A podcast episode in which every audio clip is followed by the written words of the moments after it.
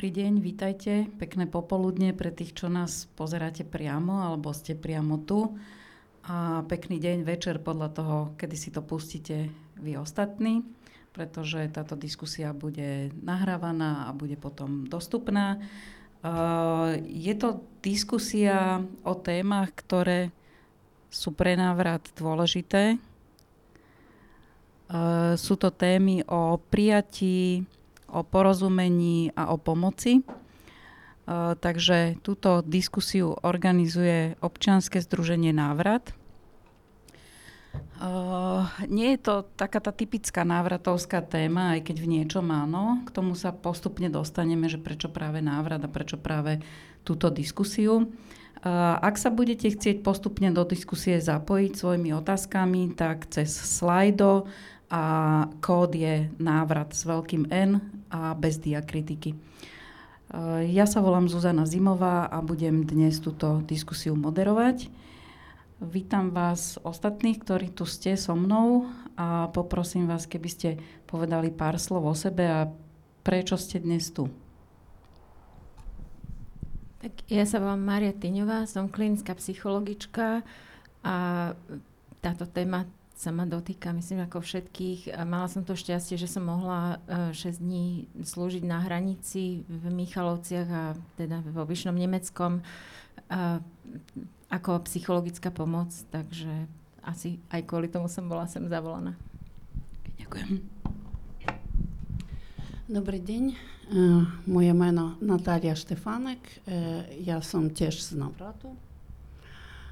Ja som psychologička, no a tá téma týka sa mňa nielen te, čo som psychologička, aj to, že som Ukrajinka.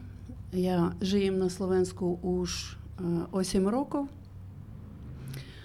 Uh, jasné, že v tomto období pripojila sa k tým všetkým vecam, čo, tie, no, čo sa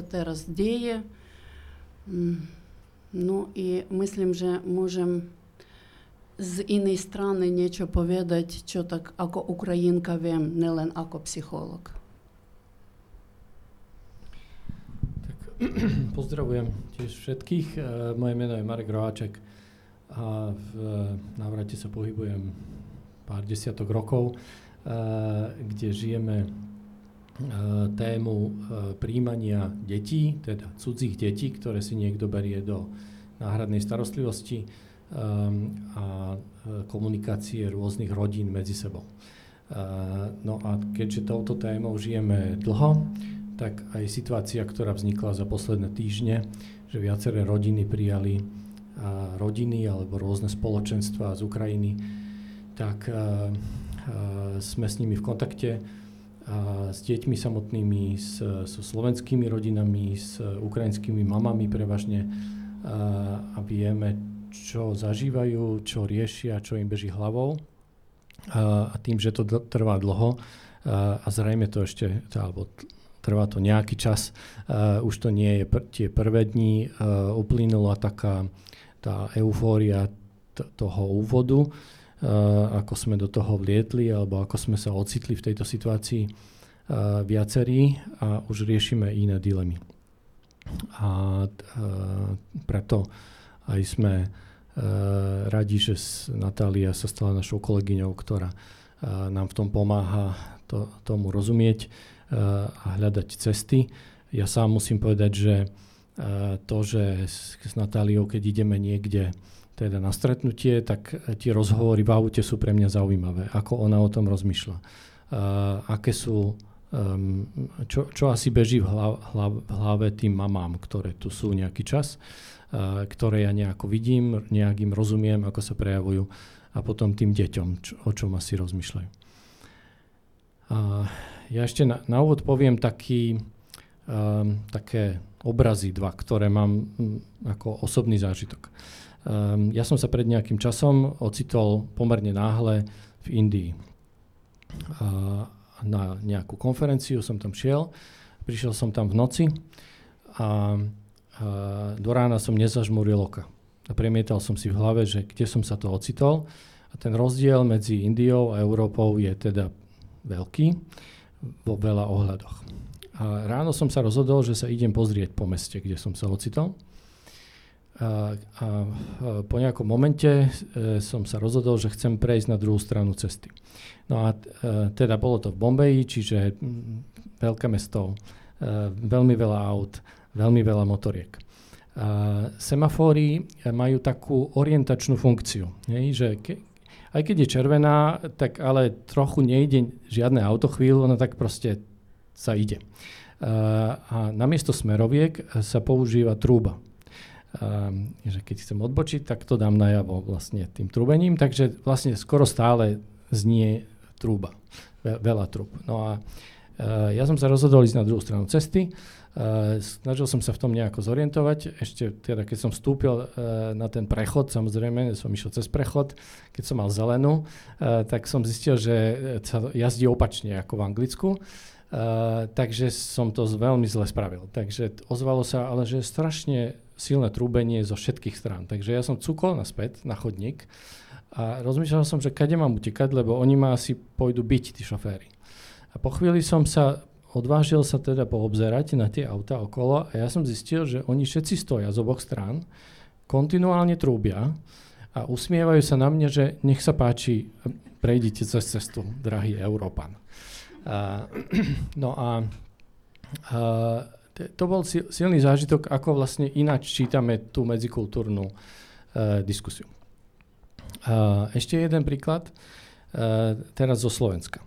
Uh, moji kamaráti E, teda to bolo dávno, e, mladý teda muž a žena začali spolu chodiť. A po nejakom čase e, rodina tej dievčiny sa rozhodla, že vyjadri také gesto tomu teda chlapcovi, že ho zoberú, pozvú ho na tradičné rodinné stretnutie, ktoré sa tradične koná na veľkonočný pondelok, ktorý za chvíľu teda prichádza.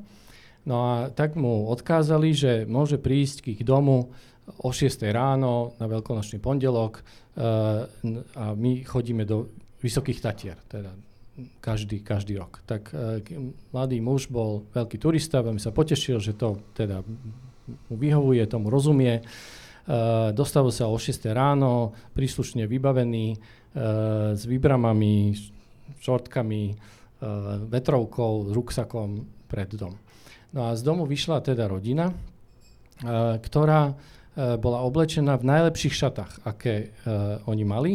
Muži boli v oblekoch s kravatou, ženy mali slávnostné roby, mali natiahnuté všetko zlato, ktoré doma mali.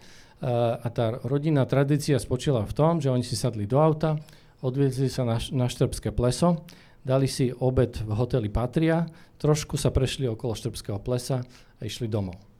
Uh, tak to sú len akože v rámci Slovenska rôzne porozumenia významu slova Vysoké Tatry a čo sa tam robí.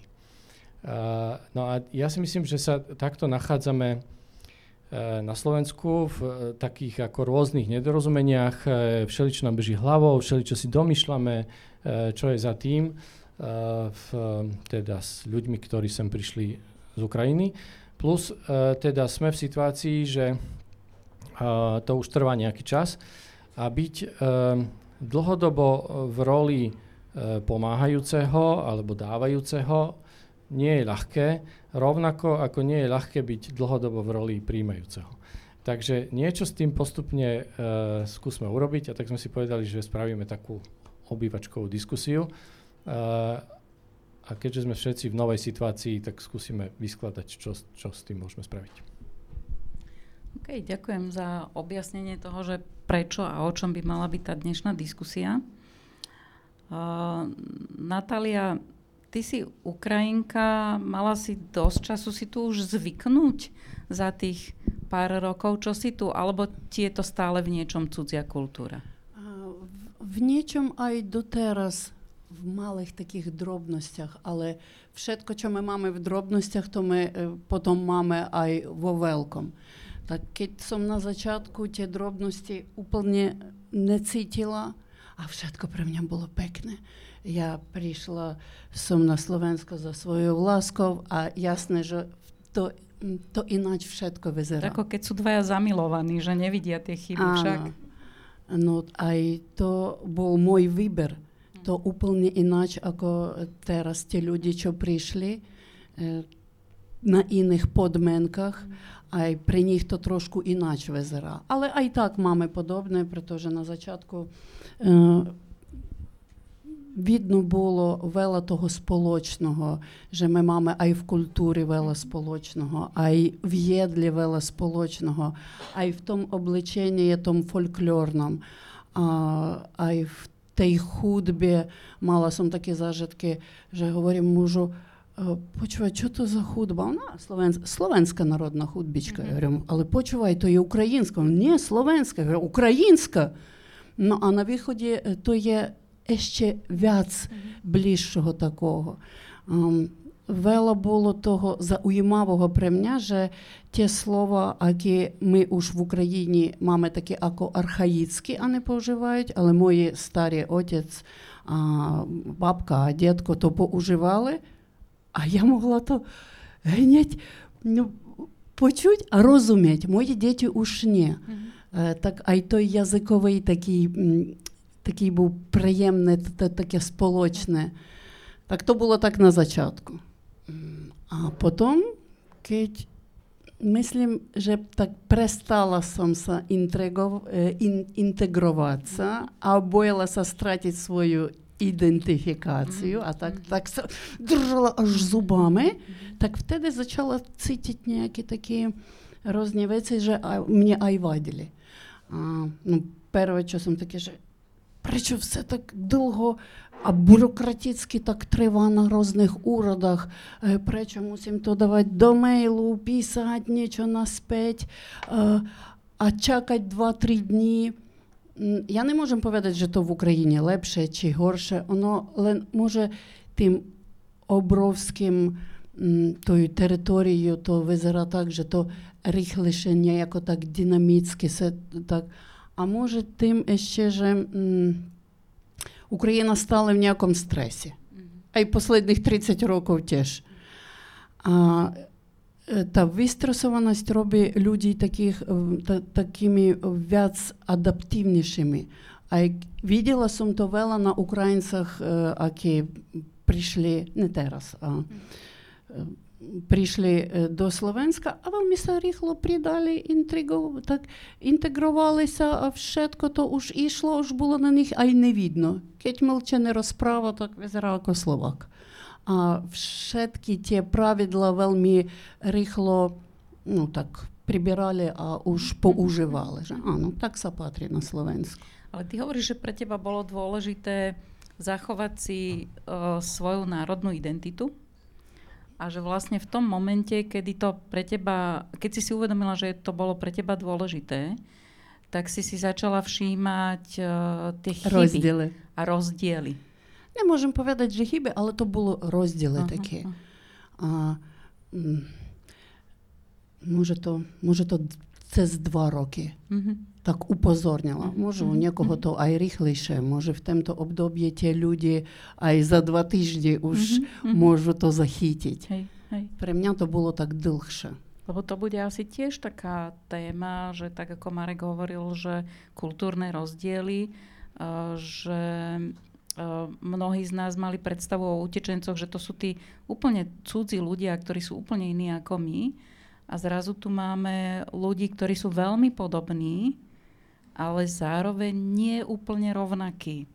A že asi aj jed, na jednej aj na druhej strane si budeme musieť postupne uvedomovať, v čom sme nie rovnakí a že zároveň nás môže niečo spájať a môžeme spolu existovať. Tak si myslím, že to je dôležité, že hovoríš o tom svojom procese. Tak, také potreby uchovania si vlastnej identity. Ja by tak ešte То є добре vidieť той розділ, všímať, але легше keď vidím to, čo nás...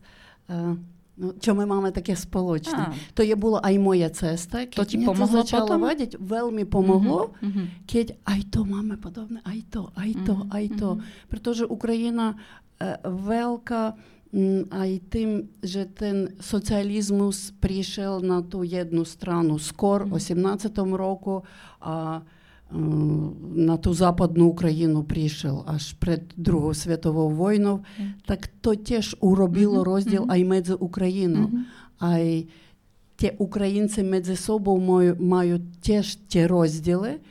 А Кеть прийду, ну терасом, е, кеть маме стретновання там тих скупінах українських, так я запитам, откал прийшли. Mm-hmm. Aby sa tak um, pripojiť k ním.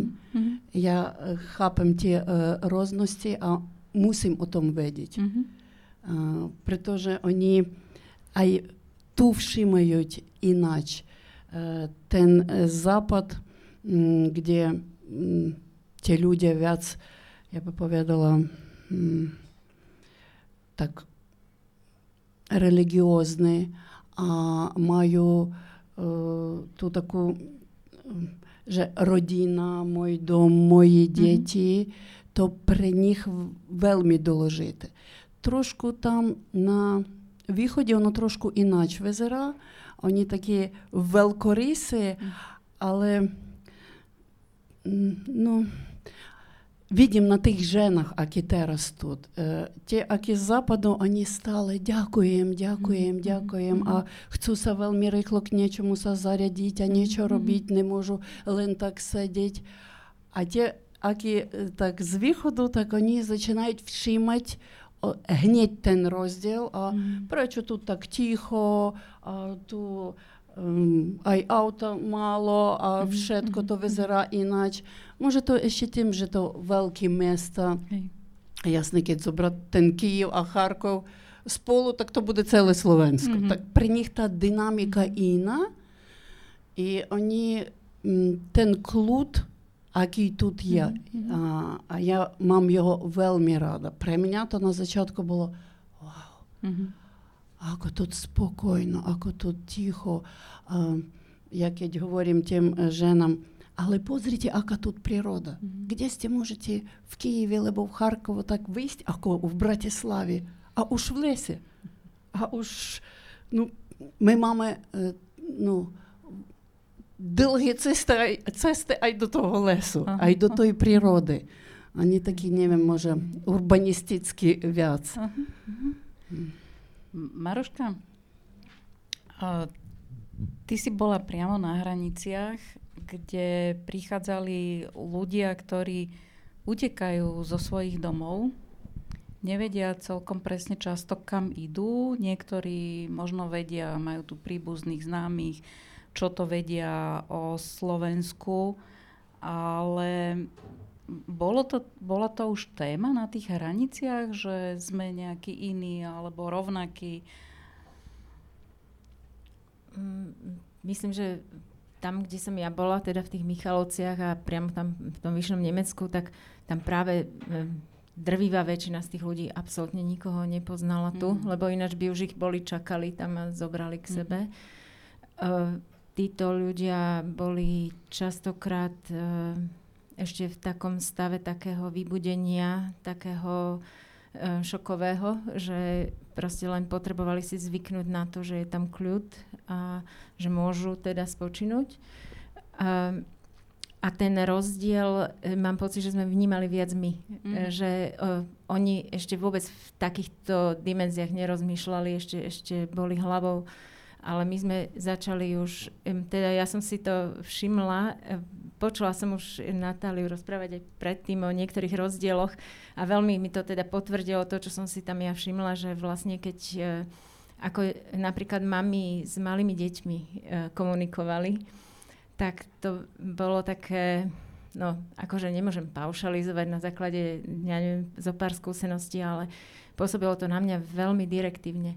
Mm-hmm. Uh, taká proste anekdota, uh, dievčatko veľmi uplakané, sedelo na posteli, mama stála asi o dve postele ďalej a ja som si ju všimla, preto sa veľmi škrabala na krku, mm. tak som nevedela, či náhodou nie je chorá. Hovorím, že nie, nie, nie je náhodou. Nie, ona len plače, ona sa potrebuje ukludniť. Mm. A ja hovorím, že viete, možno by jej pomohlo, keby ste si ku nej prisadli. A tak mama chudiatko začala plakať tiež, mm. tak uh, to bola aj taká jej ochrana, že, že sa nechcela si k nej prisadť. No a potom si prisadla, devčatko sa ukludnilo a sme sa chvíľku rozprávali, že kedy naposledy jedla, že vlastne už je to viac, jak, ja neviem, skoro deň, čo, čo naposledy niečo jedla, že asi aj unavená. Tak? A, a vlastne tá mama, uh, uh, ja hovorím, že no, tak čo mala rada? Mm-hmm. Čo, ma, čo mala rada na jedenie? A ona, že no nič tu nechce jesť, nič tu nechce jesť. Ja vrem, že nie tu, ale že keď ste boli doma, keď bolo dobre, tak čo bolo také obľúbené? No čo sme jej nanutili? A ja som tak pozerala proste, že ten koncept toho, že, že čo má obľúbené, vlastne tu mamu až tak moc nezaujímala. Podľa mňa to nebol výsledok traumy, proste to bol taký postoj nejaký, že, že mama povie, tak bude. Mhm. No, takže... Nakoniec ja si zo svojho detstva pamätám presne toto. No. Ne, že, že Uh, že to aj u nás je nejaký vývoj, že mami sú ano. menej direktívne ku deťom a, a mne sa teda aj slovenské mami stále ešte zdajú nie, niekedy no, hodne direktívne. Tak to v tom tábore by si teda by som si sa... akože, áno, to by si si tam hej, pozerala. Hej, také hej. trošku, naozaj trošku to bolo ako také deja vu. Tak to bola jedna vec. A druhá vec bola, čo som si všimla tak kultúrne, bolo, že vlastne takými najvydesenejšími ľuďmi tam boli uh, ženy, ktoré nikdy neboli ďalej ako 20 kilometrov mm. zo svojej obce. Mm-hmm. A toto je podľa mňa taká vec, čo si úplne neuvedomujeme alebo nie sme na to pripravení, že e, my keď tu máme turistov a cudzincov, to sú ľudia všetci, ktorí nejakým spôsobom dobrovoľne e, sa otvárajú tomu novej skúsenosti, mm. ale títo ľudia vlastne absolútne nedobrovoľne sa ocitli niekde a vôbec nedôverovali svojim schopnostiam to prežiť a, a oni teda boli vo veľmi takých tých zlých stavoch. Ale ja si myslím, že, že na toto sa dá veľmi dobre napojiť, lebo ja poznám viacero takých príbehov, kedy uh, prišli ľudia od, od niekiaľ do Bratislavy a boli celí z toho vydesení, že či ich električka nezabije, lebo to stále tu niekde cinka, asi tak ako ty v tej Indii a že tiež boli z toho takí vydesení, že čo teraz a kto mi tu pomôže. Tak ja si myslím, že je strašne veľa takých ľudských skúseností, kde sa vieme na seba napojiť napriek tomu, že sme presne toto nezažili. Určite, uh, určite sa vieme napojiť, keď si to uvedomíme, keď si to vykomunikujeme. Mm-hmm. Len uh, ja myslím, že tá komunikácia je takéto to veľmi, veľmi dôležité. Že, hm, to si mal Marek na mysli, že keď, keď si dal, dal takú tú hlavnú tému dnešnej diskusie o porozumení, že aby sme sa mohli prijať navzájom, tak si musíme porozumieť. Maruška hovorí o komunikácii. Um, to, to, čo um, ja vnímam, je, že uh, v tých prvých dňoch až týždňoch uh, sme išli na takej ako vlne vlastne emócie a takej akútnosti toho pomáhania um, a nie veľké racionalizácie. A to je ako dôležitá etapa toho pomáhania, to nás ako uh, nabudí. Uh, my máme tu schopnosť empatie, máme schopnosť uh, ochraňovať tých, ktorí to potrebujú, už či deti alebo aj, aj kohokoľvek.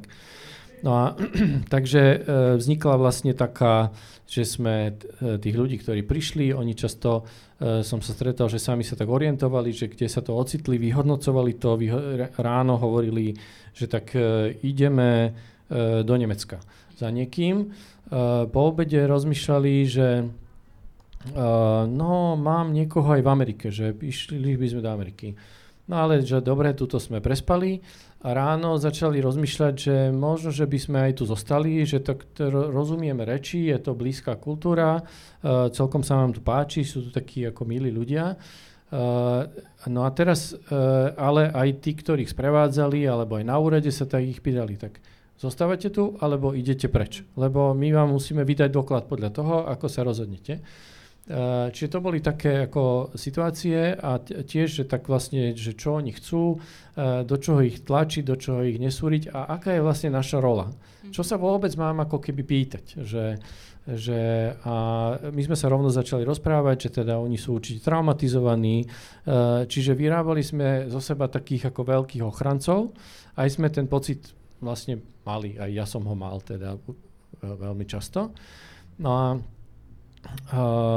toto vo veľkej miere máme za sebou, už sme niekde inde. Nastupuje únava, nastupuje možno aj také nedorozumenie, že tak ja neviem, oni tak sú celkom dobre vyzerajú, tie ženy sa starajú o vlasy, o nechty, a takým mám im vlastne potrebujú moju rýžu, ktorú ja im mám kúpiť, alebo mám pýtať e, nejaký podiel peňazí za to ubytovanie alebo za tie služby, alebo má to byť zadarmo, nemá to byť zadarmo. Tak toto sú vlastne otázky toho, že aká je Uh, ich situácia, čo majú oni na mysli, ako sa rozhodujú, prečo sa nevedia rozhodnúť uh, a t- aká je vlastne naša rola. Čo, čo, čo, čo som ja a čo nie som. Tak to, toto sú, myslím, že dôležité otázky si ujasniť. Ujasniť si svoje hranice. Mne sa zdá dôležité rozumieť sebe samému, čo som ochotný a schopný dať a čo nie som ochotný. A to je v poriadku si povedať, že tak potiaľ to viem niekoho ubytovať na takýto čas uh, a jasne to povedať. A spýtať sa, či je to v poriadku pre toho druhého, urobiť jasnú dohodu, mať jasné hranice pre seba, uh, čo, čo, čo a za akých podmienok som ochotný, čo vládzem, uh, čo je bezpečné pre mňa, pre moje deti, pre moju rodinu, aby som ich neohrozil, pre mojich blízkych a rozmýšľať, a teda my dnes vieme, lebo sme nevedeli, že ako dlho to bude trvať. To nevieme ani dnes. Ale skôr to bude dlho ako krátko, sa obávam. Takže začať uvažovať vlastne Hej. na tú dlhodobú trať.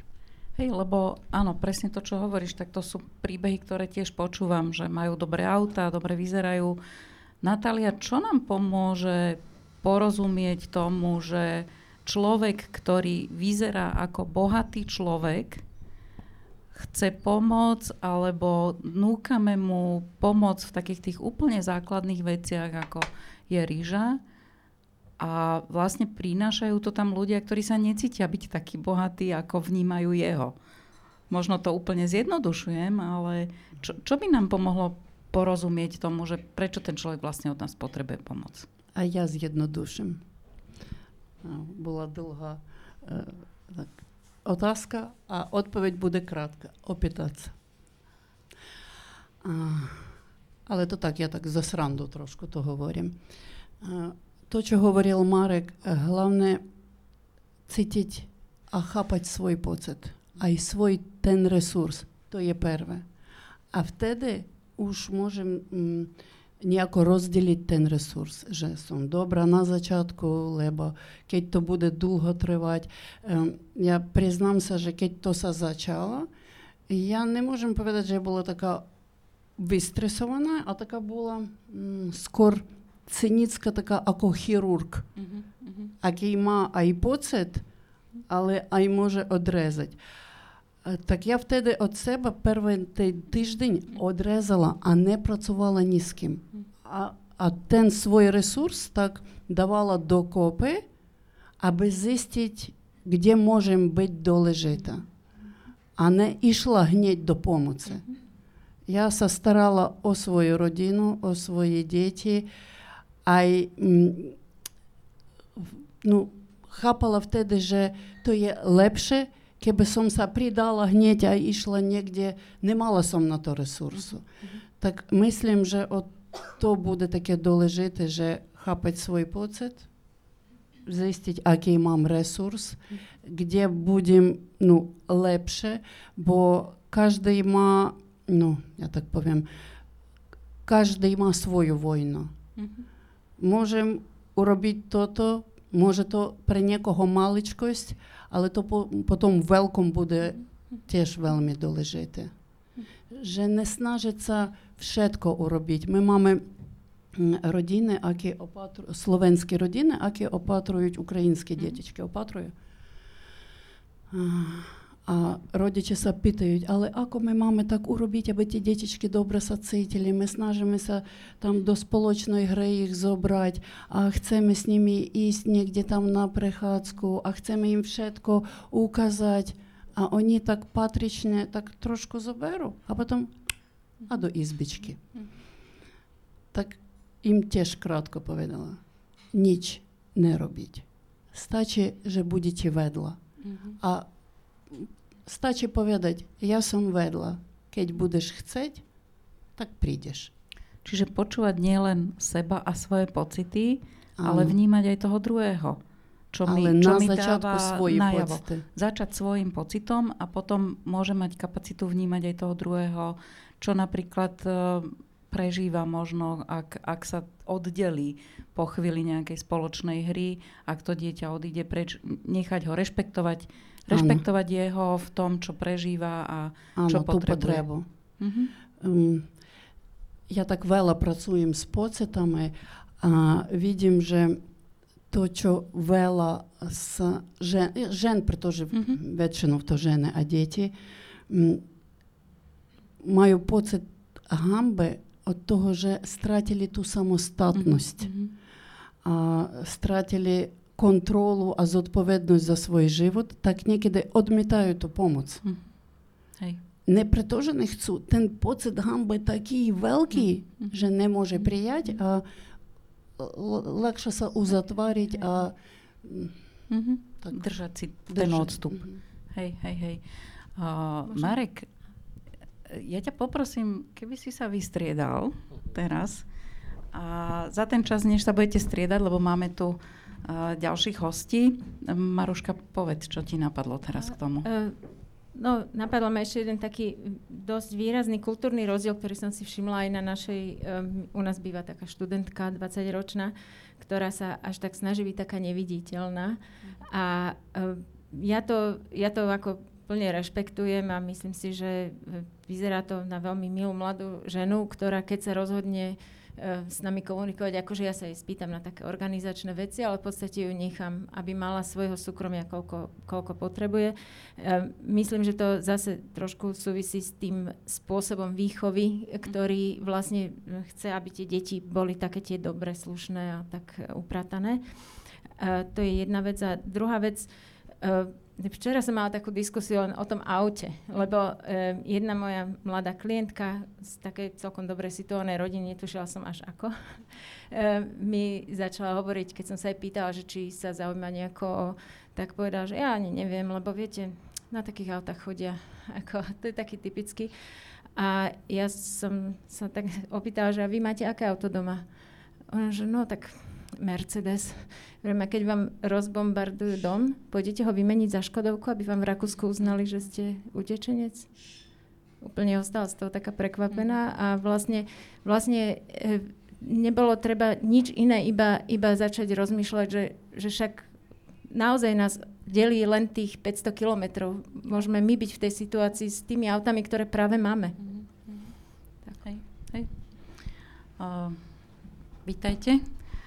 Začali sme hovoriť o deťoch, o tom, ako im pomôcť, aby sa tu cítili dobre, ako ich rešpektovať, ako ponúkať pomoc. Vy pracujete v škole, ktorá sa ujala takým hodne, hodne silným spôsobom detí. Povedzte kúsok o tom. No, tak ja zdravím všetkých. Moje meno je Mirka Martonová a teda som pôsobím ako líderka špeciálneho týmu v Narni, alebo teda podporného týmu. A teda som súčasťou školy, ktorá uh, sa tak rozhodla, že ideme prijať ukrajinské deti. A uh, veľmi dlho sme rozmýšľali o tom, že ako, že keď vypukla vojna a zrovna sme išli do jarných prázdnin, a Bratislavsk, bratislavská časť, uh, tak sme mali chvíľku taký ako keby čas aj sa trošku zamyslieť. A vzniklo to vlastne tak, že sa nám začali ozývať uh, naše rodiny z našej komunity, ktoré mali, prijali k sebe niekoho z Ukrajiny alebo poskytli ubytovanie a tým pádom sa pýtali, že či môžu tie deti chodiť do našej školy. No a keď sa začali tieto čísla množiť, tak sme si povedali, že tak jednoducho ideme niečo urobiť. No a už bolo teda tá otázka, že ako, čo ideme, čo ideme spraviť. Bolo to také, teda zase taký rýchly krízový manažment, ale už sme už asi z covidových časov sme, to je výborná vec, že, že sme zvyknutí na také rýchle rozhodovacie procesy a teda, že musíme rýchlo meniť veci a prestavovať a, a hľadať miestnosti a, a všetko. No a naša taká veľká obava bola, že uh, nevieme, ako, v akom stave tie deti prídu. A sme mali takú veľkú obavu, že uh, chudiatka idú zo strašnej situácie a teda uh, čo môžeme my ako škola spraviť, tak našou veľkou prioritou, to, čo sme vedeli, bolo, že chceme byť miestom, ktoré im dodá také, že podporné, príjemné prostredie, kde sa budú cítiť dobre. A povedali sme si, že asi je lepšie možno im dať ten priestor chvíľu byť sami, že mať svoje nejaké zátišie, proste príjemné prostredie. Sme vyčistili, proste školník vymaloval triedu, koberc, všetko pekné sme tam pripravovali, že, že aby to tu mali také najlepšie, ako sa dá. A uh, to, my sme si mysleli, že budú potrebať nejaký čas na takú aklimatizáciu, že zatiaľ budú, ani sa nemusia učiť, len budú tak akože spokojne uh, tam proste spolu. A e, teda tie deti boli rôznorodé, od malých prvákov po osmakov, tak aj to bolo také, že tak toto je, teda bude pestré, pestrá trieda. No a nakoniec z toho vznikli dve triedy, 30 detí. Máme prvo, e, prvostupňarov, druhostupňarov, čiže sú akože na dve časti rozdelené. A ešte sme mali veľkú výhodu v tom, že sme mali jednu pani učiteľku, uh, v Restajme, alebo teda v klube školskom z Ukrajiny, ktorá už žije dva roky na Slovensku, čiže už bola tu taká, že zabývaná a pracovala od septembra u nás. a teda zhostila sa tej role, že ona bude vlastne tá triedna učiteľka a zároveň sme potom poprímali ďalšie pani učiteľky. tak sme mali takú, že, že má, má kto s nimi hovoriť v Ukrajinčine, majú tam nejaké zázemie, majú tam proste nejaké kus svoje domoviny. Tak toto bolo pre nás taká tiež veľká výhoda, že mali sme to na kom postaviť. No a celé sa to začalo vlastne presne pred mesiacom 14. Uh, marca, kedy prišli a bolo také, začalo sa takým veľk, takým stretnutím, kde prišli ukrajinské rodiny, teda väčšinou to boli mami s deťmi, tie hostujúce rodiny a teda my za vedenie školy sme tam boli, sme ich tak privítali, sme im povedali, že čo, čo ich teda čaká, kde budú, sme im ukázali priestory školy. No a oni, oni tam proste začali chodiť No a už sme videli takú tú, takú tú zvedavosť zo strany našich detí. Tá bola oveľa väčšia samozrejme ako z tej druhej strany. Uh, takže oni tam už nakúkali a chceli ich stretnúť a už ich chceli dotrieť. Čiže také veľké očakávanie, že už ich chceme mať v triede a aj to, že už chceme pomáhať, chceme niečo urobiť. A my sme hovorili, že tak poďme na to pomaly, budeme sa pýtať tých ukrajinských detí a tých ukrajinských vlastne pani učiteľiek, že uh, aké, ako oni to cítia, ako to oni majú. No tak uh, toto bolo také stále pýtanie sa, hľadanie toho, že, že vôbec sme nemali nič naplánované, my sme išli takže zo dňa na deň, že tak aha, tak čo idem robiť zajtra, čo budeme robiť. Zaujímavé bolo, že my sme chceli ich takto ako keby ofúkovať, že príjemné prostredie, jemnúčko a oni vlastne už hneď na tom prvom stretnutí, čo sme mali, sa pýtali, že a budeme sa učiť fyziku, budeme sa učiť toto a budeme mať domáce úlohy, že sa hlásili a hneď deti dávali otázky, nie že akože mámi rodičia, ale deti akože sa odvážili pýtať. Uh, Takže to bolo také prekvapenie prvé pre nás, že aha, však vlastne my sme teda nevieme, asi, asi sa musia učiť. tak, tak potom sme akože riešili, že ako toto celé tak nastaviť. No a už uh, postupne začali tie deti sme dávať do tried slovenských, čiže majú takú tú svoju uh, domácku triedu, kde sa učia so svojimi učiteľkami, majú svoj rozvrh, ale chceme akože ich navš- dávať na návštevy do tried. Takže je to také uh, dobrovoľné. Niektoré deti aj ukrajinské si povedia, že nechcem ísť na vytvarnú a niektoré, že áno, chcem ísť a chcú ísť stále a chcú byť iba akože v slovenskej triede.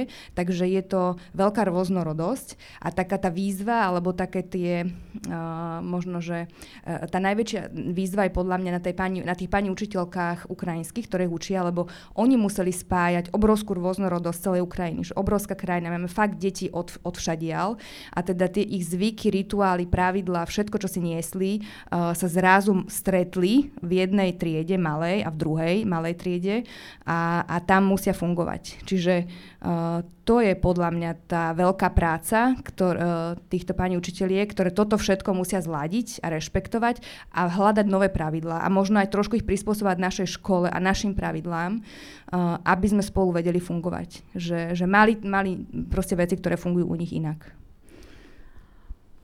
Je z toho niečo, z tých skúseností, ktoré sú zatiaľ krátke, ale napriek tomu veľmi intenzívne, je z toho niečo, čo by sa dalo zovšeobecniť, čo by bolo použiteľné aj pre iné školy, kde možno nemajú vôbec kontakt so žiadnymi ukrajinskými učiteľmi, kde je jedno, dve deti. Čo, robiť vlastne v takých prípadoch? Tak pre mňa je to, že pýtať sa, to čo hovorila Natália, že počúvať a pýtať sa, vnímať toho druhého a vnímať aj seba, že aký mm. ja mhm. mám pocit, lebo niekedy ten pocit prichádza v takých uh, zvláštnych situáciách. Napríklad teraz som sa zamyslela, ak Natália hovorila, že čo bol môj pocit taký najsilnejší počas toho mesiaca, čo sú tu. A asi to bol pocit, keď maminka, ktorá vlastne uh, prišla autom, cestovala, ja neviem, 5 dní proste s, s dvomi malými deťmi, uh, ktoré jedno je, ešte len išlo do škôlky, začať chodiť na Slovensku a prváčik. No a ona vlastne sama túto cestu zvládla a, a ja som si povedala, že čo je my ako špeciálny tým, kde my môžeme pomáhať, keď nevieme ten jazyk, tak pre mňa prioritou sú tí učitelia, že my musíme posilniť tých učiteľov, aby vedeli oni byť silnejšími pre tie deti. No a ona, keď mi rozprávala ten svoj príbeh a to, že jej plače vlastne ten malinký syn v tej škôlke, lebo, lebo proste musí ho tam ona nejak e, umiestniť, aby mohla učiť, nemôže ho mať stále so sebou. A že vlastne posledné dva roky, čo mali online, alebo teda, že ona fungovala v práci a muž bol doma na online. A on bol ten, ktorý bol kontaktná osoba s tým malým synčekom. Čiže teraz je preč, je na Ukrajine a ona vlastne ako mama musí toto zvládnuť sama. No, tak to bol pre mňa akože hrozne, hrozne silný moment. No. Mm. Že teda majú to ťažké. No. V čom to je dobré uvedomiť si takéto svoje pocity, lebo mm-hmm. ľudia sa nie celkom radi konfrontujú so silnými a mm-hmm. nepríjemnými pocitmi. Mm-hmm. Nuž, aj to, že vedieť prijať akože, a to ustáť, uh, ten svoj pocit a nejakým spôsobom ho spracovať, aby ja som vedela byť pomocná pre toho druhého, že uh, ona bola vďačná za to vypočutie, hej, že ja som jej povedala, že ja sama som uh, plakala, keď som dávala svoje deti do školy. Ale ty to máš ešte proste nenormálne ťažšie, hej? Že, že to je úplne normálne, že takto ten nástup do školky jednoducho je ťažký a majú to aj deti, ktoré sú úplne v, zo stabilných rodín a nezažili traumu, tak uh, tiež to dieťa pláče, hej? že to je niečím normálne. Tak sme sa tak akože pozerali, čo môže robiť, ako sa s ním rozlúčiť ráno a že uistiť ho, že to bude pre ňoho, lebo ten strach, že tá mama možno nepríde, lebo už otec je niekde preč, je podľa mňa obrovský zo strany toho dieťa dieťaťa. Takže, ale našťastie to išlo dobre, hej, ten nábeh bol potom super, len také tie intenzívne pocity, ktoré prichádzajú, sú teda riadne intenzívne. Prežitie toho intenzívneho pocitu pre vás bolo tým zdrojom, o ktorom uh-huh, hovorí uh-huh. Natália, uh-huh. že u, uvedomiť si svoje zdroje, Áno. ako a kedy môžem pomáhať, keď uh-huh. niečo takéto cítim. Uh-huh. Uh-huh.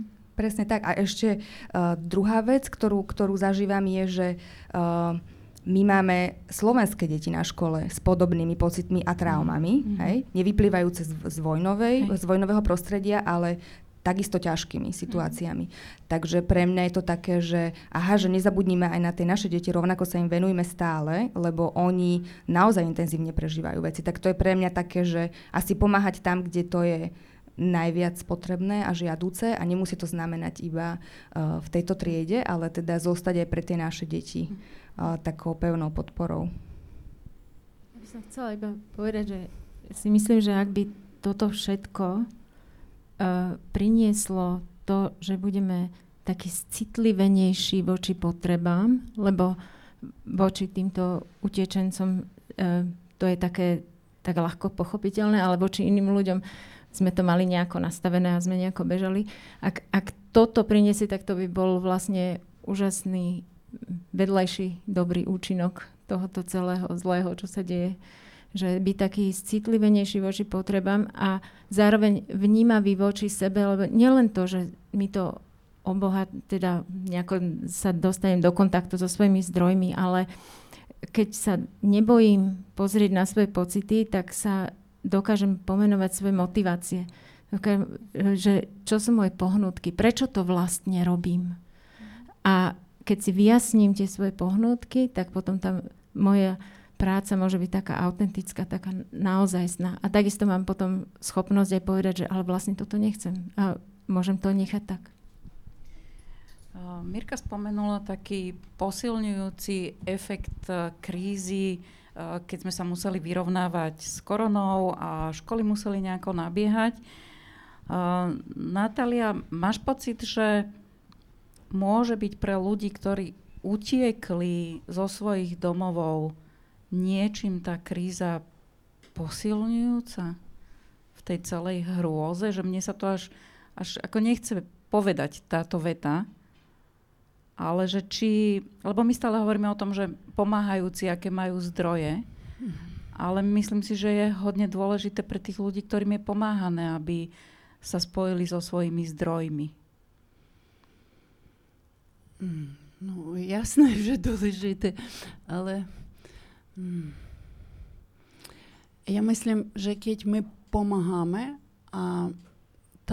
pomoc, ja niekedy hovorím, taká, môže byť trošku taká aj toxická, keď to už nepomáha človeku vrátiť tú jeho zodpovednosť a e, robí його таким постігнутим.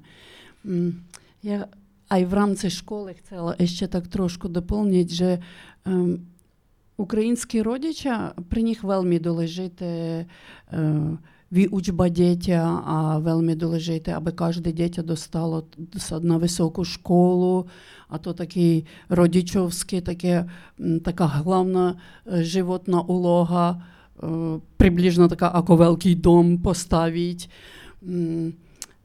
Прито родичі українські, а вечино мамічки, досить пресні aj to, čo sa týka školy. І школа ще здеділа вела того соціалістичного, а й наші учителя мають великі треди, а ну, такі вяз директивніші. А, синчик е, прийшов тут в школу. Я, а, така добра учителька. А, а на, зараз то, що бачимо на тих дітечках, які зараз прийшли, в tomto období, oni ne, nemohou zacítiť, že tie hranice, при них то визирало. Вони би ай не вирушували тут дисципліну, але вони не хапають. Кеть вона така добра, ну так то поволено. Я не можу povedať, že musia учителя словенські змінити, а стати пресніші. Ні, але е, було би добре, кeby ми могли в ніяких скупінах то ніяк повідати тим маткам, аби вони могли теж ту цесту дітечкам вже тут іначе, але то, що він добрий, то не знамена, що може všetko робити. При мене так вельми так почувала uh, вас, а то вельми добре, що вони мали ту скупину Е, на початку таку адаптачну, že oni nestratili tu svoju nejakú tú spoločnosť. A myslím, že, tak, že за два тижні то я уполне нормально дать до таких трет. Притоже то, що відімки діти ніякі там е, єдне іде там до треди, а уж зажило то це стов стрес. Так то ще такий стрес – že не všetci môžu to zvládnuť, aj učiteľa tiež. A nevedia, stále sa pýtajú, čo máme robiť. A ja by tiež som im povedala, že viete čo, lepšie nič nerobiť, a pozerať, pozorovať, a povedať, vieš čo, máš teraz týždeň a cez týždeň stretneme sa a povieme o pravidlách. Aby to dieťa mohlo tiež tam sa rozkúkať a uvidieť tie, tie hranice. Mirka, čo by ste v škole potrebovali, uh, aby ste takúto situáciu zvládali dlhodobo? Možno príde viac detí, možno to bude trvať dlho, aj keď všetci by sme boli radi, keby to zajtra skončilo, ale nevieme ako dlho. Jasné, no uh, tie deti uh, sú také, že oni napríklad chcú sa učiť po slovensky, takže napríklad toto je jedna z vecí, že zintenzívniť také túto možnosť, alebo teda aj tú metodiku, že ako učiť tú slovenčinu uh, deti, cudzin, cudzin, akékoľvek deti cudzincov, uh, aby sa vedeli rýchlejšie začleniť. Že toto ešte naozaj, že máme tie jazyky trošku príbuzné, že niečo tak akože odchytia a teda my uh, im dávame hodiny slovenčiny, že sa učia uh, a veľmi to pomáha, len ide to tak pomaličky, hej, že, že takou, takou formou proste hravou, že nie je to taká tá intenzívna slovenčina, že toto je možno ako keby jedna vec. No a potom toto sa asi nedá dlhodobo, že mi jasné, že našim cieľom je, že my tie deti by sme chceli integrovať do, do tried, že toto bol taký preklenovacie obdobie a chceli by sme ich dať do tried, a, ktoré už máme vlastne naplnené. Hej, že tie kapacity tried sú na tom strope a a, ešte pred touto krízou aj, aj už viaceré roky proste je také, že tie triedy sú proste plné a tie triedy sú pestré, že tam sú proste deti s rôznymi potrebami a nielen špecifickými, ale presne, že to, to duševné zdravie tých detí je naozaj také kolísavé, rôznorodé a ten tlak na učiteľa je obrovský, že, že učiteľia naozaj to vnímam také, že aj vnímame, že tí učiteľia majú uh, tendenciu vyhorieť, pretože majú z čoho, ne? že oni proste dávajú, dávajú, dávajú a teraz uh, není to len štandardné učenie, je to oveľa, oveľa viac. Ten učiteľ má proste x roli, ktoré musí zastávať, uh, až po takúto psychologickú, až to nazvem, ale proste takú podporu uh, tých detí a to je veľký tlak. Čiže určite podpora smerom, že aby integrované deti, ktoré prídu do tried, alebo teda sa pripoja takéto ukrajinské deti, aby mali napríklad asistentov v triedách, hej, že, alebo ja neviem, dvoch učiteľov, proste niekto, kto sa im bude venovať tak, aby ten učiteľ dokázal proste tú bežnú výučbu začleniť, lebo potom z toho benefitujú všetky deti. Hej, že, že zase ide niečo na úkor niečoho a to je veľmi ťažké utiahnuť tými unavenými učiteľmi, ktorí vlastne si už, už dlho ťahajú, uh, proste viac ako unesú si myslím. Tak to, je, to sú také, čo mi, čo mi napadá hneď. Akú starostlivosť potrebujú učitelia? To je taká široká otázka, lebo asi to nie je touto situáciou vyvolané, že učitelia sú neopatrení. Mm-hmm. No ako, potrebujú oddych, potrebujú sa postarať o seba, potrebujú si posilňovať tie svoje vz, uh, zdroje, aby oni vedeli byť možno zdrojom a podporou pre, pre tie deti, ktoré, alebo možno rodičov, hej, ktoré, alebo kolegov, s ktorými prichádzajú do kontaktu, aby, aby mali príjemné prostredie v škole. Uh, až potom sú niekde tie ako keby odborné veci a, a ja neviem, akademické, aby sa mohli dozdelávať, ale akože oddych a, a priestor na to, že nejdem z hodiny na hodinu, ale mám čas, aby som sa porozprávala s kolegami, aby som sa vedela poradiť, ako k tomu v tejto situácii pristupovať. Uh, to potrebujú. Koho môžu popýtať o pomoc takí učiteľia? Aha, a ešte ocenenie potrebujú samozrejme, ale hodnotiť to už je uh, tak, taká vec, ktorá dlho sa tu asi hovorí v spoločnosti, že naozaj to, to, je to povolanie, ktoré naozaj je nie profesia, ale povolanie, že to robia učitelia, lebo uh, to majú radi majú tam srdce. A to, že sú nedocenení spoločnosťou, je obrovská zlá vec, podľa mňa, že, že to treba zmeniť. A to asi vie štát. Uh-huh. A koho môžu popýtať o pomoc? Je niekto, kto môže učiteľom pomáhať hľadať svoje zdroje? No tak uh, to sú veľa, veľa akože, tak u nás, tu, my si zavoláme, že nejaké vzdelávacie inštitúcie, ja si myslím, že existujú takíto tí mentory, coachi, proste, ktorí majú vo svojej práci to, že chodia do škôl a pomáhajú a uh, vedia, vedia poradiť tým učiteľom, vedia prísť im na hodiny, vedia im pomôcť, že ako sa majú o seba postarať. Uh, a potom akože vzájomne, tí kolegovia určite si vedia pomôcť, pretože majú rôznu senioritu a rôzne skúsenosti. Uh, len teda na to potrebujú čas a priestor a nemôžu byť unavení a, a neustále v tých triedách, hej, že, že, že na to treba čas, lebo tam sú ľudia, ktorí vedia a pomôžu. OK, ďakujem. Uh, príde k ďalšiemu Môžeme, striedaniu. Áno, dobre, dobre.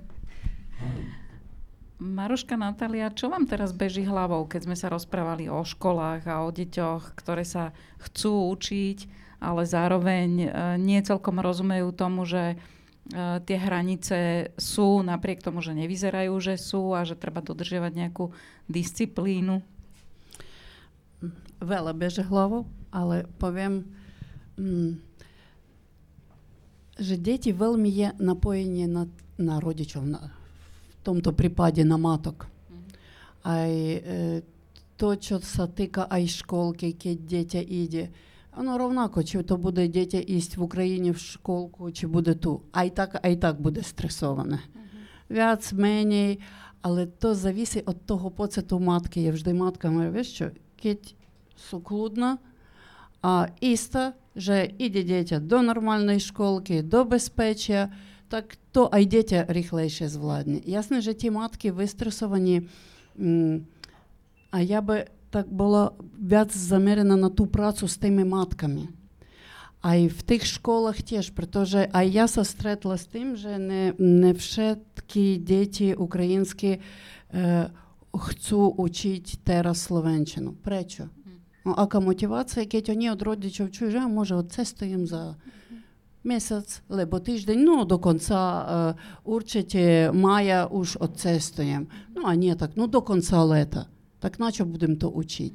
A ešte tiež ten, to, ako tá vyzerá výučba, Теж така вельми соціалістична. Я виділа, прийшла учителька, вельми пекна.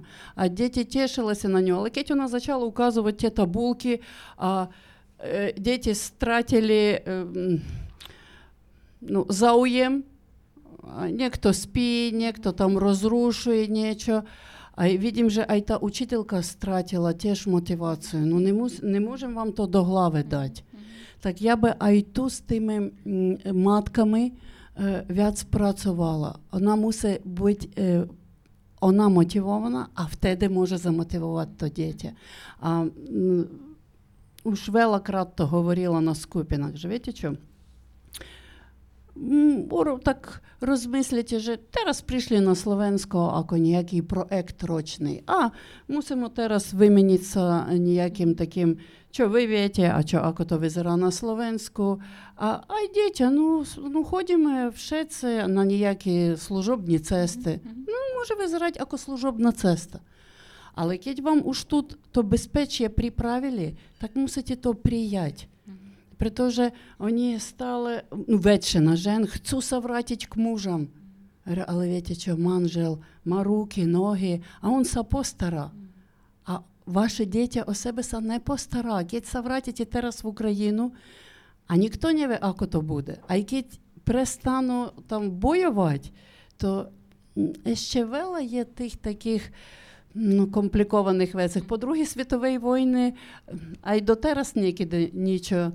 Е, можемо стретнуть, а й ті розбомблені доми, кеть можемо їм то дати тут, а увидеть ту іну культуру. А, вечно вони мають там на пол року, на, на рок, вони все це на рок достають тен побит.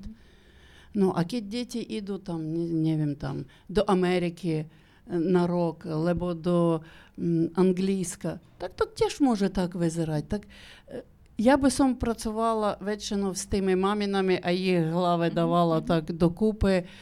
Діти вони мають таку психіку, що вони е, легше се вирівнюють. Я зараз позирам, що все це, ну, то лише мої ті діти, які прийшли, це з мої там руки. Не відім нічого зараз грозного, такого такого злого того зажитку. Я хапим, що зараз ті діточки, які прийшли уж з тих страшних міст, так там то іначе визира. Але а й там väčšinou s mamičkami ja by pracovala. Však je taká psychologická múdrosť, že dieťa bez matky neexistuje. Mm-hmm. Hej, hej. Ja by som uh, asi ja sa teším, že, že na tých deťoch nie je vidieť uh, nejaké veľké stresy. Uh, ale nepodceňovala by som to a uh, vlastne si myslím, že je zase taká dobrá príležitosť ku citliveniu a ku takému šíreniu osvety o tom, čo, čo stres s človekom robí, mm. ako môže vyvolať u neho správanie, ktoré môže navonok vyzerať nejak, ale v skutočnosti je to výsledok stresu a to je vec takého um, trošku dovzdelávania možno učiteľov, a budú z toho benefitovať množstva ľudí ako a množstva detí, ktoré, ktoré sú vystresované z iných dôvodov. Ale myslím si, že to je veľmi potrebné uh, tento, začať o tom rozprávať a pripraviť ľudí na to, uh, pretože ináč sa môže stať, že nejaké negatívne zážitky alebo skúsenosti sa začnú generalizovať a, a vlastne vzťahovať na, ja mhm. neviem, to sú tí, oni sú takí, áno. Mhm. A pritom takí sú vystresovaní. Sme aj počuli, že v tých našich triedách dlhodobo sú deti, ktoré si so sebou nesú nejaké traumy a že aj s nimi sa je treba naučiť pracovať a rozumieť im a áno, Presne. možno, že aj, aj toto porozumenie nám pomôže. Vítajte zo Žiliny. Ďakujem veľmi pekne. Zo Žiliny naspäť do Bratislavy a z Bratislavy zas do môjho druhého domova. Čo sa to tam deje v tej Žiline? Ďakujem veľmi pekne predovšetkým za príležitosť byť tu, pohovoriť si s vami, vypočuť moje priateľky aj kolegyne do istej miery. Ja som Lucia Faltinová a som riaditeľka Ukrajinského domu. Dom sme založili ešte v noci 25. februára, čiže vlastne deň po invázii vojsk Ruskej federácie na Ukrajinu. Bol to fyzický dom, ten je tam dodnes, odvtedy sa nám podarilo založiť aj rovnomenné občianske združenie, ktoré nespravuje len samotný dom, ale už vlastne naše všetky zámery, s ktorými sme do toho išli a to je vytvoriť komunitné centrum pre osoby, ktoré žijú v Žiline, ktoré sú ukrajinského pôvodu, bez ohľadu na to, či je tam žijú už dlho a ukrajinská komunita v Žiline bola pomerne veľká na slovenské pomery. Bola taktiež pomerne neviditeľná. Dnes je všetko inak a aj tá demografická štruktúra sa výrazne mení. Aj sa nepochybne zmení, ak nie natrvalo, tak veľmi nadlho, lebo mnoho ľudí chce zostať. My poskytujeme bezprostrednú humanitárnu pomoc, aj dlhodobú humanitárnu pomoc. Tá dlhodoba sa týka už práve ľudí, ktorí sa rozhodnú zostať v Žiline alebo v kraji na okolí Žiliny. Samozrejme sme zosieťovaní e, s ľuďmi, kolegami, priateľmi v podstate v celom svete, lebo to je veľmi dôležité, aby sme si efektívne vedeli pomáhať. My sme tam partia ľudí, ktorí sme sa po niektorí už prv poznali a boli sme teda ľudia, ktorí sme boli Slováci alebo Ukrajinci žijúci v Žiline. A dnes e, sú v našich radoch už aj osoby, ktoré prišli od vypuknutia vojny. Snažíme sa fungovať teda vyslovene v pároch slovensky a ukrajinsky, lebo sme presvedčení, že takto vieme najefektívnejšie pracovať a plniť tie úlohy, ktoré sme si stanovili. My poskytujeme z dlhodobého hľadiska pomoc pri hľadaní e, bývania, práce, škôl a tak ďalej. Poskytujeme takisto aj bezodkladnú krízovú intervenciu. To je niečo, na čo som sa do okolností sama bola vycvičená, mala som s tým istú prax. Ale zdôrazňujeme aj skutočnosť, že treba rozlišovať medzi krízovou intervenciou bezodkladnou a dlhodobou terapiou traumy ako už Natka spomenula, ľudia, ktorí prichádzajú, čím neskôr prichádzajú, tak tým sú viac traumatizovaní. Ale je dôležité si uvedomiť aj to, že už aj tí prví, ktorí prišli, boli, lebo už samotné, samotný odchod a príchod do celkom neznámej krajiny a mnohí tí ľudia o Slovensku veľa nevedeli. A to nie je ničia chyba. Jednoducho Slovensko je pomerne malá krajina, mnohí si ešte skôr poznali Československo, čiže ocitli sa tu a vo všeobecnosti tie skúsenosti sú dobré. Nie všetko je celkom jednoduché, ale práve vzhľadom na to, že nám záleží na vytváraní tej komunity, ale nemyslím teraz len etnicky vyhranenej komunity, ale komunity ľudí, ktorí jednoducho v tej Žiline žijeme. A ja som veľmi rada, že Žilina je, má oveľa viac národnostných skupín, než si to mnohí roky uvedomovali. Máme tam Korejcov, máme tam Vietnamcov, máme tam mnoho Čechov ešte z čias Masarykovskej prvej republiky, alebo teda ich potomkov bezprostredných. Máme tam Ukrajincov, ako som už spomínala, a mnohých iných. Takže to spoločenstvo je tam veľmi zaujímavé a my sme radi, že sa nám to ako tak darí dávať dokopy pri tej pomoci. To vyzerá, že ste zareagovali veľmi, veľmi rýchlo. Vy ste hneď vedeli toho 25., že čo bude treba? V podstate áno. A nechcem znieť neskromne, ale takto už osud chcel, že jedna z mojich najbližších priateliek a ja, práve Ukrajinka, teda žijúca už 14 rokov na Slovensku, sme, máme vlastné životné skúsenosti, či už s emigráciou, alebo teda so životom v iných kultúrach. Ja sama som odišla z Československa ešte socialistického, teda ja tomu hovorím komunistického Československa v roku 88 s jedným kufrom, bez slovníka, až som teda skončila v Spojených štátoch a ľudia mi už vtedy veľmi pomáhali. Potom napríklad v 2015 som pomáhala, pracovala s ľuďmi s utečencami, ktorí prichádzali z juhu, čiže väčšinou z Blízkeho východu alebo zo Severnej Afriky. A tak. Takže my obidve sme už tieto skúsenosti mali, aj sme sa teda v živote venovali práve medzinárodným vzťahom, medzinárodnej bezpečnosti a vlastne zmierovacím procesom. Takže mali sme odhad. Druhá vec, ktorá bola dosť dôležitá, ale s ktorou sa stretávam akutne napríklad sama u seba teraz, je návrat. A ja som veľmi rada, že práve môžem použiť aj nie ani metaforu, ale skutočnosť, že uvedomujem si, že všetci sa vraciame sami k sebe.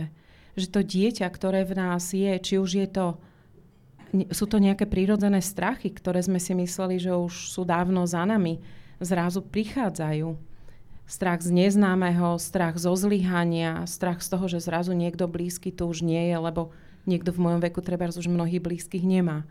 Alebo niekto, kto prichádza z Ukrajiny, tak tých blízkych už žiaľ nemá kvôli bombardovaniu, alebo ich nemá a nevie, či ich bude mať, lebo zostali doma.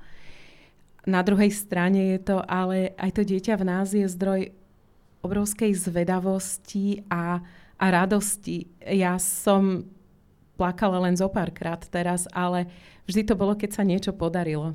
Keď sa podarilo mladého muža, 25-ročného a jeho troch malých súrodencov. Oni sú síroty. Dostať na vlak a zistili sme, že v Holandsku majú príbuzných. Doteraz mi až doplaču. A jednoducho to sú tie chvíle, kedy až sa tak detsky tešíme a keď mi posielajú fotografie, ako sa hrajú, majú tam psíka, ako sú na pláži.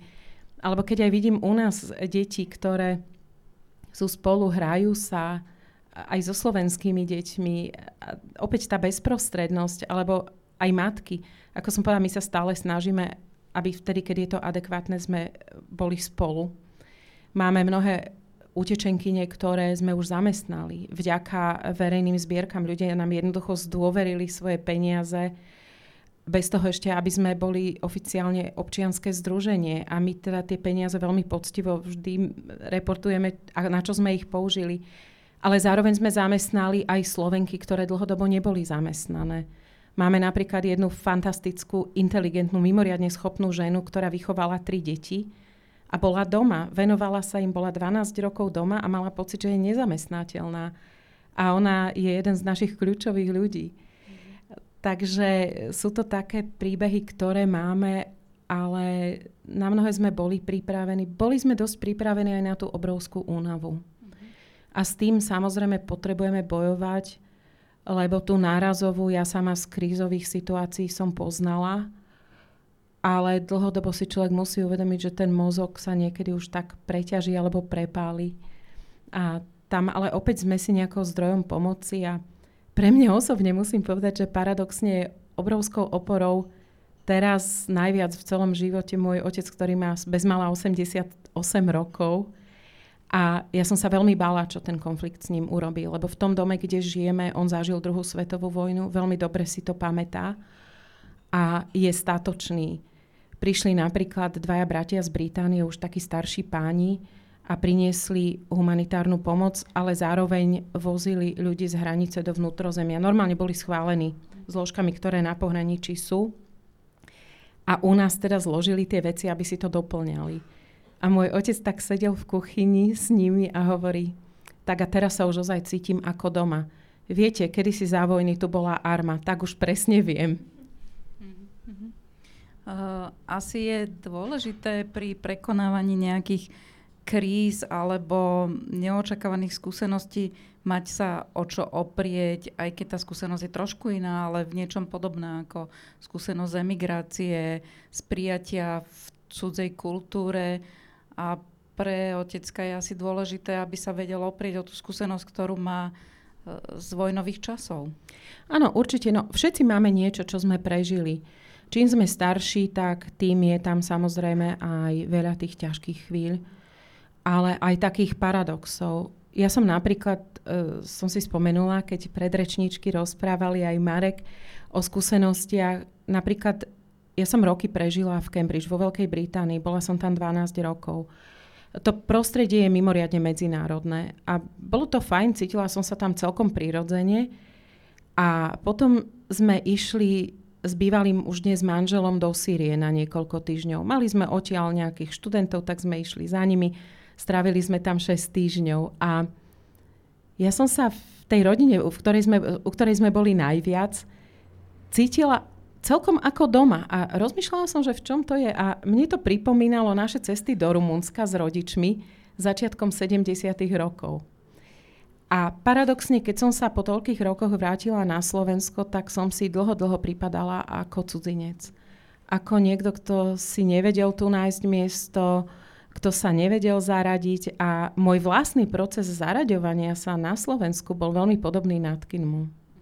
Ale opäť to sú práve tie skúsenosti, kedy ja sa nebojím vlastného strachu.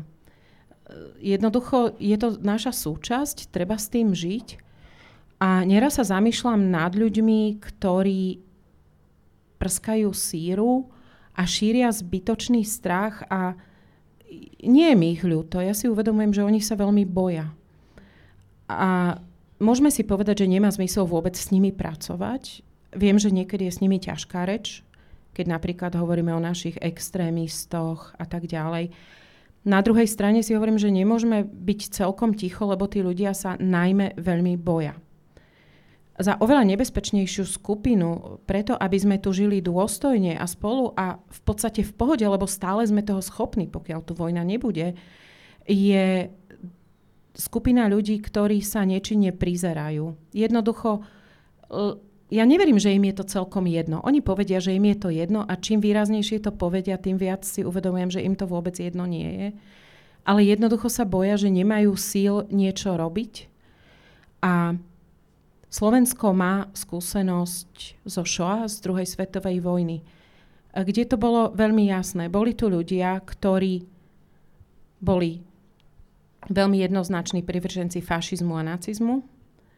Bolo tu veľmi veľa takých, ktorí sa prizerali. Keď si spomenieme napríklad na slávny film Obchod na Korze, ale nesmieme zabúdať aj na to, že Slovensko má na počet obyvateľov, ak nie najvyšší, jeden z najvyšších počtoch ľudí, ktorých Múzeum Yad Vashem v Izraeli ocenilo spravodlivý medzi národmi. To je mimoriadne významné významenanie. Opäť na počet ľudí. Týchto ľudí je veľa. A takí istí ľudia sú tu dodnes. Jedna, druhá i tretia skupina. Ale tá tretia nie je ničím výnimočná, lebo to, čo je v tých ľuďoch, je v každom ostatnom. Len myslím si, že treba to akceptovať a uvedomiť si, že áno, sme ľudia, máme svoje pre aj proti, máme svoje strachy, ale všetci, každý jeden sme schopní vytvoriť život, ktorý je v samej podstate veľmi prírodzený, eh, čo možno najkonštruktívnejší a tých zdrojov máme oveľa, oveľa viac každý z nás, než si neraz uvedomujeme. Uh, to je pravda aj ja mám takú skúsenosť tiež, keď pracujem s klientami, že častokrát objavia zdroje, o ktorých ne, netušili, že majú. Ale zároveň tu nahovoríme aj o únave, ktorá je prirodzená, o tom, že tie prvé nadšenia, ktoré nám dávali silu pomáhať, tak možno, že tou únavou budú utlmené. A vy ste povedali, že ste rátali s tou únavou. No. Čo robíte, keď ste unavení? Uvedomujeme si jej hranice, lebo aj únava má svoje hranice. Jedno z hraníc môže byť smrť. Stane sa, že ľudia od vyčerpania zomru. Stáva sa to. Ale to už je extrém. Medzi tým samozrejme je psychohygiena, ako som povedala, neslobodno zabúdať na tie chvíle radosti a pripustiť si to. Pripustiť si, že naozaj sa teším aj z toho, že že včera bolo niečo katastrofálne a dnes je to strašne fajn. A uvediem príklad. Nie, je to niekoľko dní dozadu, keď som s kolegom išla na jedno nemenované miesto, lebo už to rieši aj policia, kde sme potrebovali okamžite zobrať ľudí, ktorí boli v neľudských podmienkach, pracovné aj ubytovacie podmienky. A všeli, čo som v živote zažila, ale ja som bola tak otrasená touto skúsenosťou, ako už si ani dlho nepamätám, že som niečo také zažila. Nie preto, že je to u nás. Veď vieme, že aj u nás sa dejú škaredé veci a zlé veci, ale jednoducho celá tá situácia a možno v tom kontexte toho všetkého, čo človek dennodenne prežíva, v podstate non-stop od toho 25. februára, bola pre mňa zdravujúca. Ale mám priateľov, blízkych ľudí, napríklad Maruška bola človek, ktorému som volala a mi pomohla. Takže my sa snažíme aj medzi sebou si takto pomáhať, ale mať aj tie záchytné a pomocné body zvonka. Ale takisto, čo považujem za oveľa dôležitejšie, je fungovanie komunity ako takej. Napríklad, e, mali sme už malý trh v Žiline, kde Ukrajinky predávali svoje produkty a buď ingrediencie alebo látky im poskytli Slováci darom oni to predávali a tým si vlastne trochu pomohli. A toto celé nám pomohla zastrešiť jedna iná organizácia, Stanica Záriečie, čo bolo fantastické. Druhá vec, teraz budeme mať eh, v útorok 19. apríla ekumenické vzdanie úcty obetiam genocídy. Ale zároveň myšlienkou je podporiť ľudí v presvedčení, že život tu stále je a tí ľudia žijú v nás. A aj ten leitmotív je, žijete v nás. Prídu tam duchovní z kresťanských spoločenstiev a cirkví, bude tam aj rabín, ktorý sám zažil, bol utečencom v mladom veku, opakovane dokonca. A opäť je to spoločné. Je to spájanie drámy a tragédie stále s nádejou na život. Robíme to spolu. Alebo potom hovorili sme veľa o psychoterapii, 23.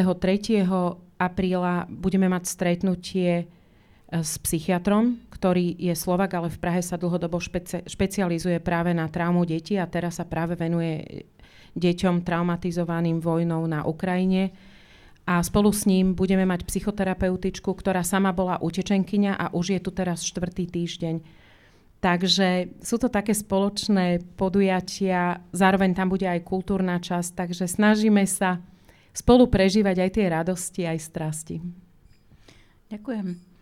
A keďže nám tak ten čas ube, ubieha a ja myslím si, že každá z tých tém, ktoré tu nám boli načaté, by si zaslúžili veľmi veľa priestoru, ale poprosím, že znovu sa vystriedať s Marekom. Zároveň nám prišli aj otázky cez slajdo. Táto ma tak zaujala ako prvá, lebo hovoríme tu o deťoch, o mamách, ale prichádzajú aj starí rodičia.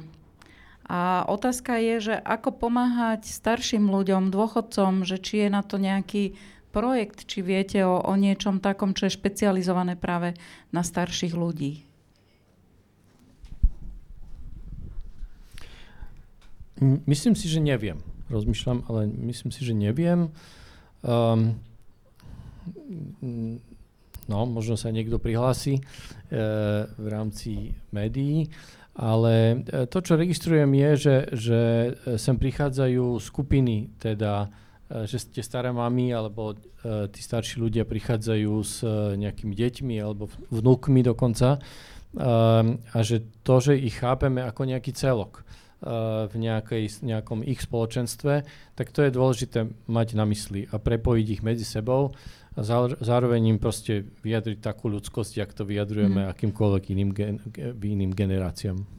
Ja by som uh, k tomu chcela, že som si všimla, že je iniciatíva Adoptuj si rodinu ukrajinskú a myslím si, že presne toto je cieľová skupina, jedna z cieľových skupín, lebo sú to ľudia, ktorí nie sú až takí samostatní a niekedy práve že oveľa nesamostatnejší ako iní.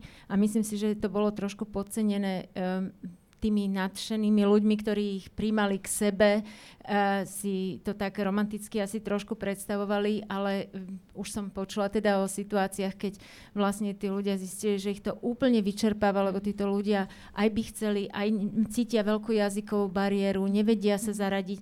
Čiže myslím si, že ten projekt Adoptuj si rodinu je na tento typ ľudí úplne veľmi dobre zameraný. A zároveň teda, e, keď hovoríš o tom, že e, sú z toho vyčerpaní, tak ďalšia otázka bola, že čo robiť e, preto, aby človek dokázal pomáhať dlhodobo. Tá téma sa tu vynie tou diskusiou, ale aj hovorili sme, že ako si profesionáli pomáhajú, ako si učiteľia pomáhajú, ale ako si môže pomôcť taký človek, ktorý zrazu doteraz nikdy nepracoval s traumou, nikdy nemal žiadnych klientov a teraz zrazu toto. Ну, я би som повідала такі три тези, або такі три bodky. Prijať поцет. Опитатися, отаска, а третє віддати oddať. То так фунгує, а з дітьми, коли родич хоче того пубертата е, поставити уж на ноги, так головне прияти тен поцит того утіченця, potom dať mu otázku, čo ešte môžem pre teba urobiť a potom oddať tú zodpovednosť. No tak povedz. A mne, teda mojim učiteľom bol, alebo stále je profesor Matiček a on v závere života jeden z výrokov mal, že po, pomáhať znamená rozumieť. A um, o tom je táto téma. A tomu, že rozumieť znamená rozumieť sebe samému, rozumieť trochu te, tomu kontextu, čo, čo, čo sú ešte iné možnosti, uh, kam vlastne spejeme, ako dlho to môže trvať a tak ďalej, teda kontext. Uh, a rozumieť samozrejme tomu, komu nejaká pomoc v, t- v tejto chvíli uh, je nasmerovaná, čo asi on potrebuje a čo nepotrebuje, čo, v čom je úplne samostatný a uh, č, čo teda zvláda a ja len môžem možno len byť pri ňom.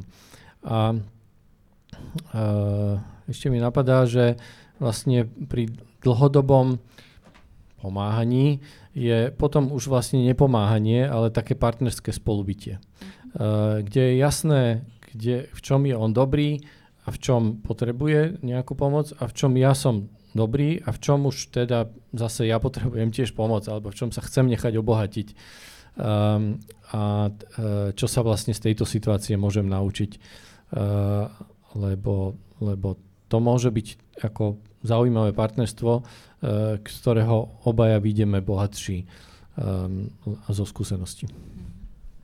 Ja by som uh, k tomu možno pridala také tri zásady seba súcitu, lebo si myslím, že, že v tom pomáhaní a v tom takom vzájomnom uh, novom spolužití, novej situácii, ktorá prináša veľa napätia, tak myslím, že ten seba súcit má svoje miesto.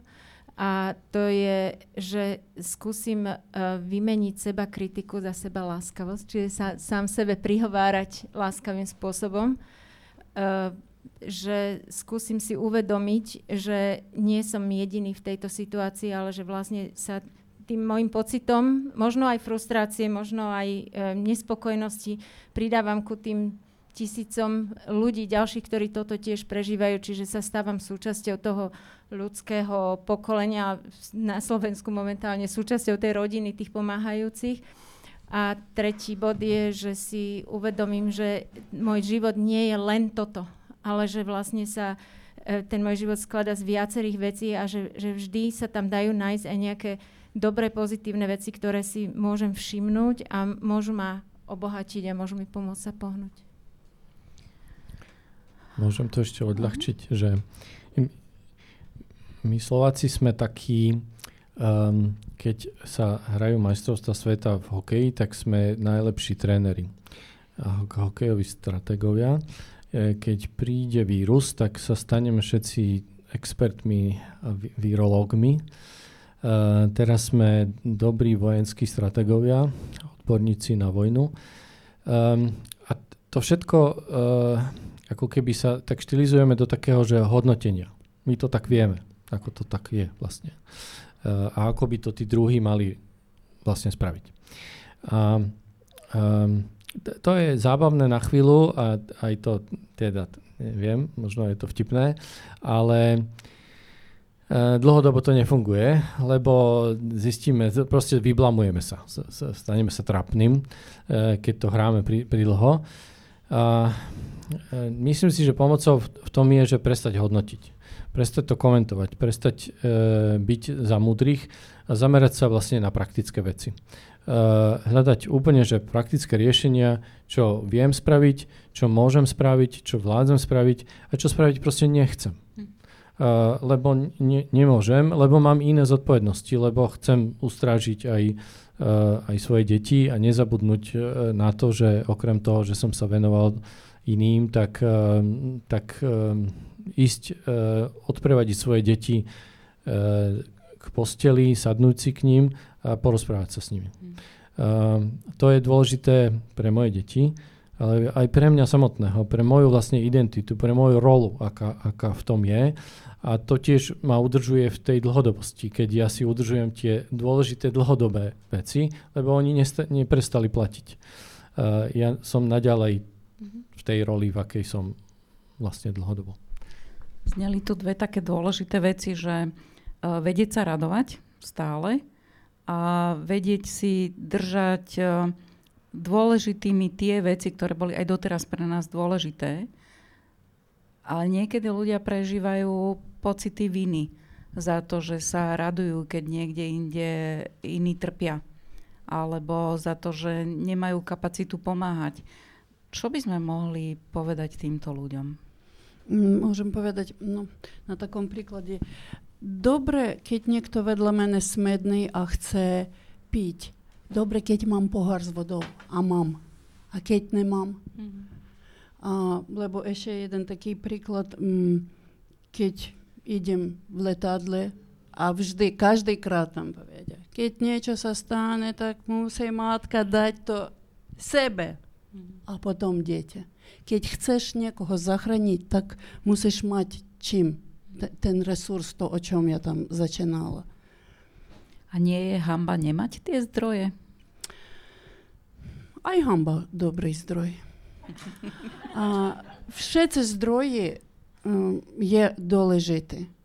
A keď my máme trošku, tak to je lieky. Keď máme toho dosť, to je ten dobrý pocit. A keď um, máme toho viac, tak to už je ako jad. A tam môžem postaviť hoci aký zdroj. Aj dobrota môže byť jad, aj hamba môže byť lek. A hoci aký pocit, aký postavím. Hlavne, aby to bolo no, tá doza. Ja si myslím, že sa vraciam furt tým istým témam, ale že, že je dôležité skúmať tie pohnútky. Áno? Že čo je dôvod, prečo chcem pomáhať. A teda, ak, ak si vyjasním ten dôvod a vidím, že neviem pomáhať, tak e, čo by bola na tom hamba? Áno? Podstatné je, že chcem. Ak nechcem pomáhať, tak pravdepodobne ani moc necítim tú hambu. Takže, e, ale, ale tiež je, je to proste o tom, áno, že, že nie je to o tom, čo povedia iní, alebo zvonka veci nevidíme, nevidíme dovnútra ľudí, takže je to aj dôležité, ale aby sme aj my, čo sa snažíme pomáhať možno viditeľne, si to tak dali ako taký vykrišník do hlavy, že len nezačneme posudzovať, mm. že či niekto pomáha viac a niekto menej, lebo naozaj nevidíme do ľudí a nevidíme do ich osobných trápení. Čo je dôležité povedať na záver?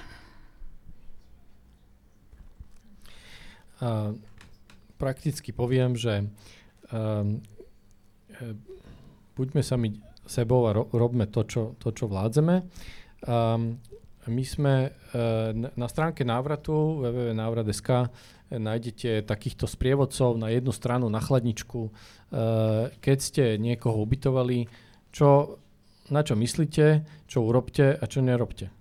Um, keď sa dostanete do aj zložitej situácie, to nie je chyba nikoho, netreba hľadať vynika, treba hľadať riešenie napríklad. Um, a to riešenie sa dá nájsť. Uh, keď ste prijali uh, matku s dieťaťom, alebo aj dokonca dieťa samotné, uh, tak zase čo robiť a čo nerobiť. Uh, nebyť terapeutom, ne, nebyť psychológom, uh, nebyť neviem akým špecialistom, ale uh, starať sa o praktické veci. Tak takýchto sprievodcov ponúkame, ktoré, ktoré vám môžu pomôcť úplne v takých ako konkrétnych veciach. A môžu sa na vás ľudia aj len tak obrátiť, že zatelefonovať alebo napísať mail, alebo... Áno, e, e, môžu. My sme vlastne ponúkli sprevádzanie primárne pre rodiny slovenské, ktoré prijali rodinu s deťmi alebo deti samotné e, z Ukrajiny, tak ako v tom môžu teda čo, čo v tom môžu spraviť. Okrem takýchto sprievodcov, uh, ktoré, ktorí sú k dispozícii, tak uh, vieme poskytnúť aj konzultáciu a teda Natália je tiež uh, pomocou už priamo pre deti, ktoré rozprávajú ukrajinsky alebo pre matky. Ešte niečo dodáme? Ja by som chcela ľudí povzbudiť, že aby sa nehambili za to, že chcú pomáhať. E, ne, nemusia ani pomáhať, áno, ale e, keď je skupinka ľudí, kde, ktorá sa tak začne trošku z vrchu pozerať na to, že á, čo teraz tí slnečkári všetci pomáhajú, tak pokiaľ budeme e, hambliví to povedať, tak vlastne z toho vyjde, že aha, že však my sme tu tí, čo majú nad tým taký nadhľad. A je veľmi, veľmi pravdepodobné, že ak sa ozveme a povieme, že ja si myslím, že je to v poriadku a že to pomáha, tak tak sa tam zrazu nájdú ďalší dvaja, traja, ktorí sa budú cítiť tým posmelení. Možno sa k nám pridajú a možno keď pôjdu domov, tak budú... A toto potrebujeme. My potrebujeme si predávať štafetu tej pomoci. To je tiež taká vec, ktorá môže to udržať dlhodobo, teda udržateľné. To mi pripomína taký ten, uh, takú tú atmosféru v náhradných rodinách, že nie každý si musí vziať do rodiny dieťa, ale tie rodiny, ktoré si vezmú ku sebe dieťa, potrebujú, aby to okolie to vnímalo pozitívne a aby sa na to dívali, že toto je OK vziať si ku sebe dieťa, že možno je to podobné v tom schvalovaní alebo schvalovaní, príjmaní pomoci, dávaní šíri pomoci. To, šíri, šíri to. to. Hej. Aha. Že nemusím pomáhať, ale. Mhm. Natália? Ja tak teraz zachytila to slovo musím. A nemám rada to slovo. Mm. A, mám rada chcem a môžem. Nevždy môžem. A to, čo niekedy chcem, aj toho stačí.